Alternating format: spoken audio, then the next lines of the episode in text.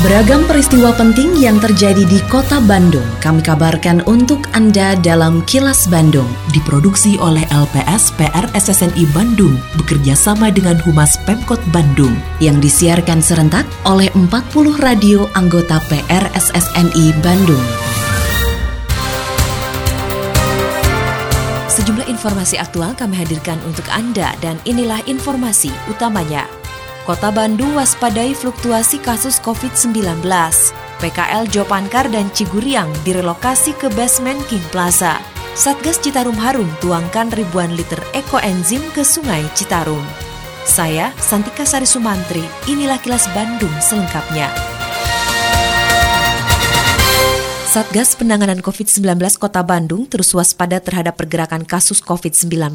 Apalagi angka persentase keterisian tempat tidur atau BOR di Kota Bandung mengalami fluktuasi. Ketua Harian Satgas Penanganan COVID-19 Kota Bandung, Emma Sumarna menyatakan, sudah meminta Kepala Dinas Kesehatan berkoordinasi dengan seluruh pimpinan rumah sakit untuk persiapan menambah kapasitas tempat tidur. Selain itu, pihaknya mendorong Satgas Penanganan COVID-19 di kewilayahan untuk mengoptimalkan tempat isolasi mandiri, terutama bagi warga dengan status orang tanpa gejala atau OTG. Upaya lain yang dilakukan adalah memastikan Dinas Kesehatan Kota Bandung menjalin komunikasi dengan sejumlah pengelola hotel untuk menambah lokasi ruang isolasi terpadu.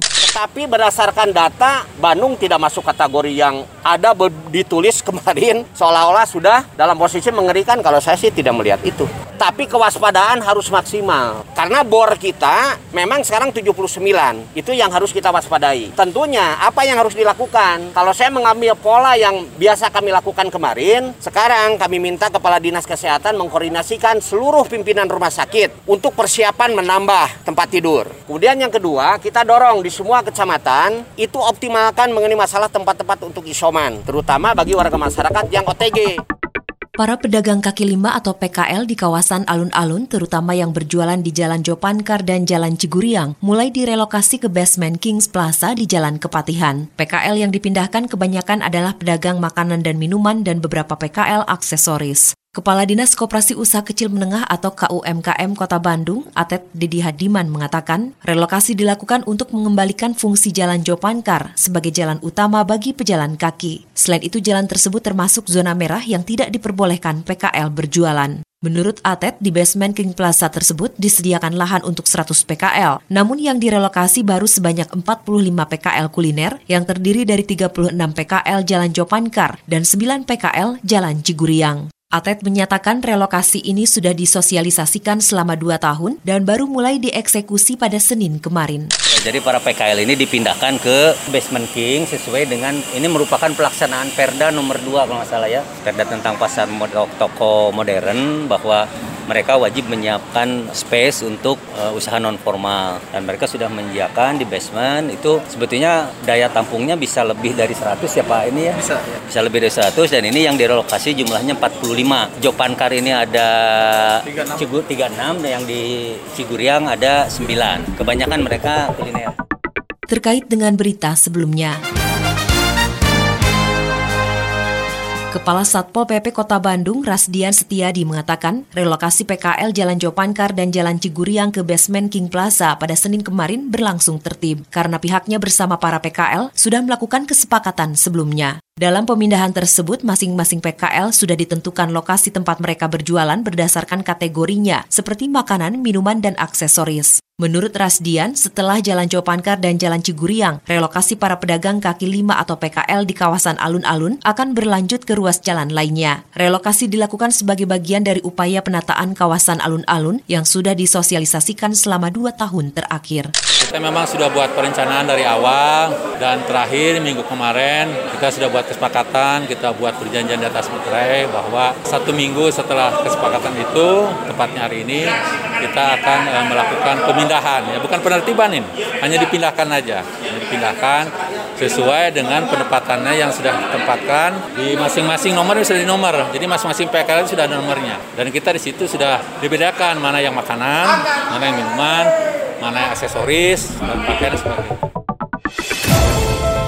Assalamualaikum warahmatullahi wabarakatuh. Sampurasun, warga Kota Bandung yang saya hormati dan saya cintai. Saya Tono Rusdiantono, Kepala Dinas Sosial Kota Bandung menghimbau kepada seluruh warga Kota Bandung, para wisatawan dan para pengguna jalan untuk tidak memberikan uang atau sedekah kepada pemerlu pelayanan sejahteraan sosial atau PPKS. Di antaranya anak jalanan, gelandangan dan pengemis karena mengganggu ketertiban umum dan kelancaran arus lalu lintas. Selain itu, saya juga meminta kepada seluruh warga Kota Bandung untuk tidak menggalang dana atau meminta sumbangan di tengah jalan dengan dalih apa pun. Terlebih kegiatan itu tanpa mengantongi izin resmi dari Dinas Sosial Kota Bandung. Apabila Anda menemukan adanya PPKS maupun penggalangan dana, diminta partisipasinya untuk melaporkan hal tersebut kepada Dinas Sosial Kota Bandung. Salurkan donasi Anda hanya melalui lembaga resmi. Wassalamualaikum warahmatullahi wabarakatuh. Pasca dibukanya kembali tempat wisata, pengelola kebun binatang Bandung semakin memperketat protokol kesehatan bagi para petugas dan pengunjung yang datang. Sejumlah upaya pun dilakukan di antaranya dengan memperbanyak petugas Satpol PP Kota Bandung dan unsur kesehatan untuk terus mengimbau pengunjung disiplin menerapkan protokol kesehatan. Humas Kebun Binatang Bandung Sulhan Syafi'i mengatakan pengelola memperketat protokol kesehatan sebagai upaya agar lokasi wisata tersebut tidak menjadi klaster baru penyebaran virus COVID-19. Cuma ditekankan oleh pihak pemerintah untuk memperketat atau menegakkan kembali protokol kesehatan yang sudah ada. Jadi bagaimanapun jangan sampai kebun binatang ini menjadi klaster tempat penyebaran virus COVID-19. Dalam rangka memperingati Hari Lingkungan Sedunia tahun 2021, sebanyak 2.700 liter cairan ekoenzim dituangkan ke aliran Sungai Citarum. Komandan Sektor 21 Satgas Citarum Harum, Kolonel Nur Samsudin, mengapresiasi kerjasama yang terjalin antara Satgas Citarum Harum bersama komunitas relawan ekoenzim Bandung. Ekoenzim merupakan cairan multimanfaat yang berasal dari hasil fermentasi sampah organik rumah tangga. Cairan ini diklaim dapat mengurai limbah domestik dan limbah industri untuk meningkatkan kualitas air sungai. Lebih lanjut, Kolonel Nur Samsudin berharap selain meningkatkan kualitas air sungai, maka ekoenzim ini dapat menghidupkan kembali ekosistem kehidupan di Sungai Citarum. Alhamdulillah sektor 21 berkolaborasi dengan komunitas ekoenzim dari wilayah Bandung dan sekitarnya melaksanakan penuangan ekoenzim 2700. Ini merupakan mikroorganisme yang baik, artinya dia memberikan kontribusi yang positif untuk mematikan limbah-limbah yang ada di sungai sehingga struktur air di Sungai Citarum akan lebih baik ke depannya. Kini audio podcast siaran Kilas Bandung dan berbagai informasi menarik lainnya bisa Anda akses di laman kilasbandungnews.com.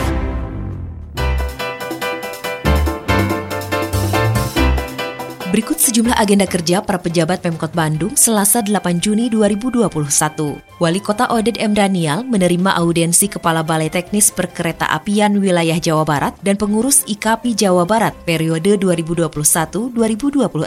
Sementara Wakil Wali Kota Yana Mulyana memberikan sambutan pada acara Munas Asosiasi Travel se-Indonesia, selanjutnya melepas kontingen futsal putra Porprov 2021. Sedangkan Sekretaris Daerah Emma Sumarna memantau simulasi pembelajaran tatap muka terbatas di SDN 196 Sukarasa, kemudian mengikuti rapat kerja DPRD Kota Bandung. Selain agenda kerja para pejabat Pemkot Bandung, informasi dari Humas Kota Bandung, yaitu pemerintah Kota Bandung berupaya mengurai kemacetan lalu lintas di kawasan Kopo Cibaduyut dengan membangun jalan alternatif. Wakil Wali Kota Bandung Yana Mulyana mengatakan, jalan tersebut akan dibangun di atas tanah hibah dari masyarakat. Namun pembangunan masih belum bisa dilakukan karena menunggu proses administrasi yang harus diselesaikan pengusaha yang menghibahkan tanah. Rencananya ada dua jalur alternatif sepanjang 1,55 km yang menghubungkan Kopo Cibaduyut. Jalur pertama yaitu masuk melalui Jalan Kopo Cirangrang kemudian tembus ke Cibaduyut. Sementara jalur kedua masuk melalui Bispark Commercial Estate kemudian tembus ke Cibaduyut. Demikian agenda kerja para pejabat Pemkot Bandung dan info aktual yang diterima redaksi LPSPR SSNI Bandung dari Humas Pemkot Bandung.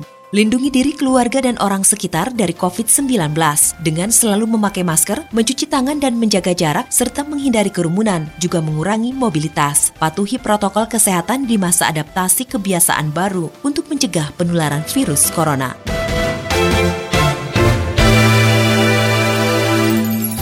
Terima kasih Anda telah menyimak Kilas Bandung bekerja sama dengan Humas Pemerintah Kota Bandung yang diproduksi oleh LPSPR SSNI Bandung.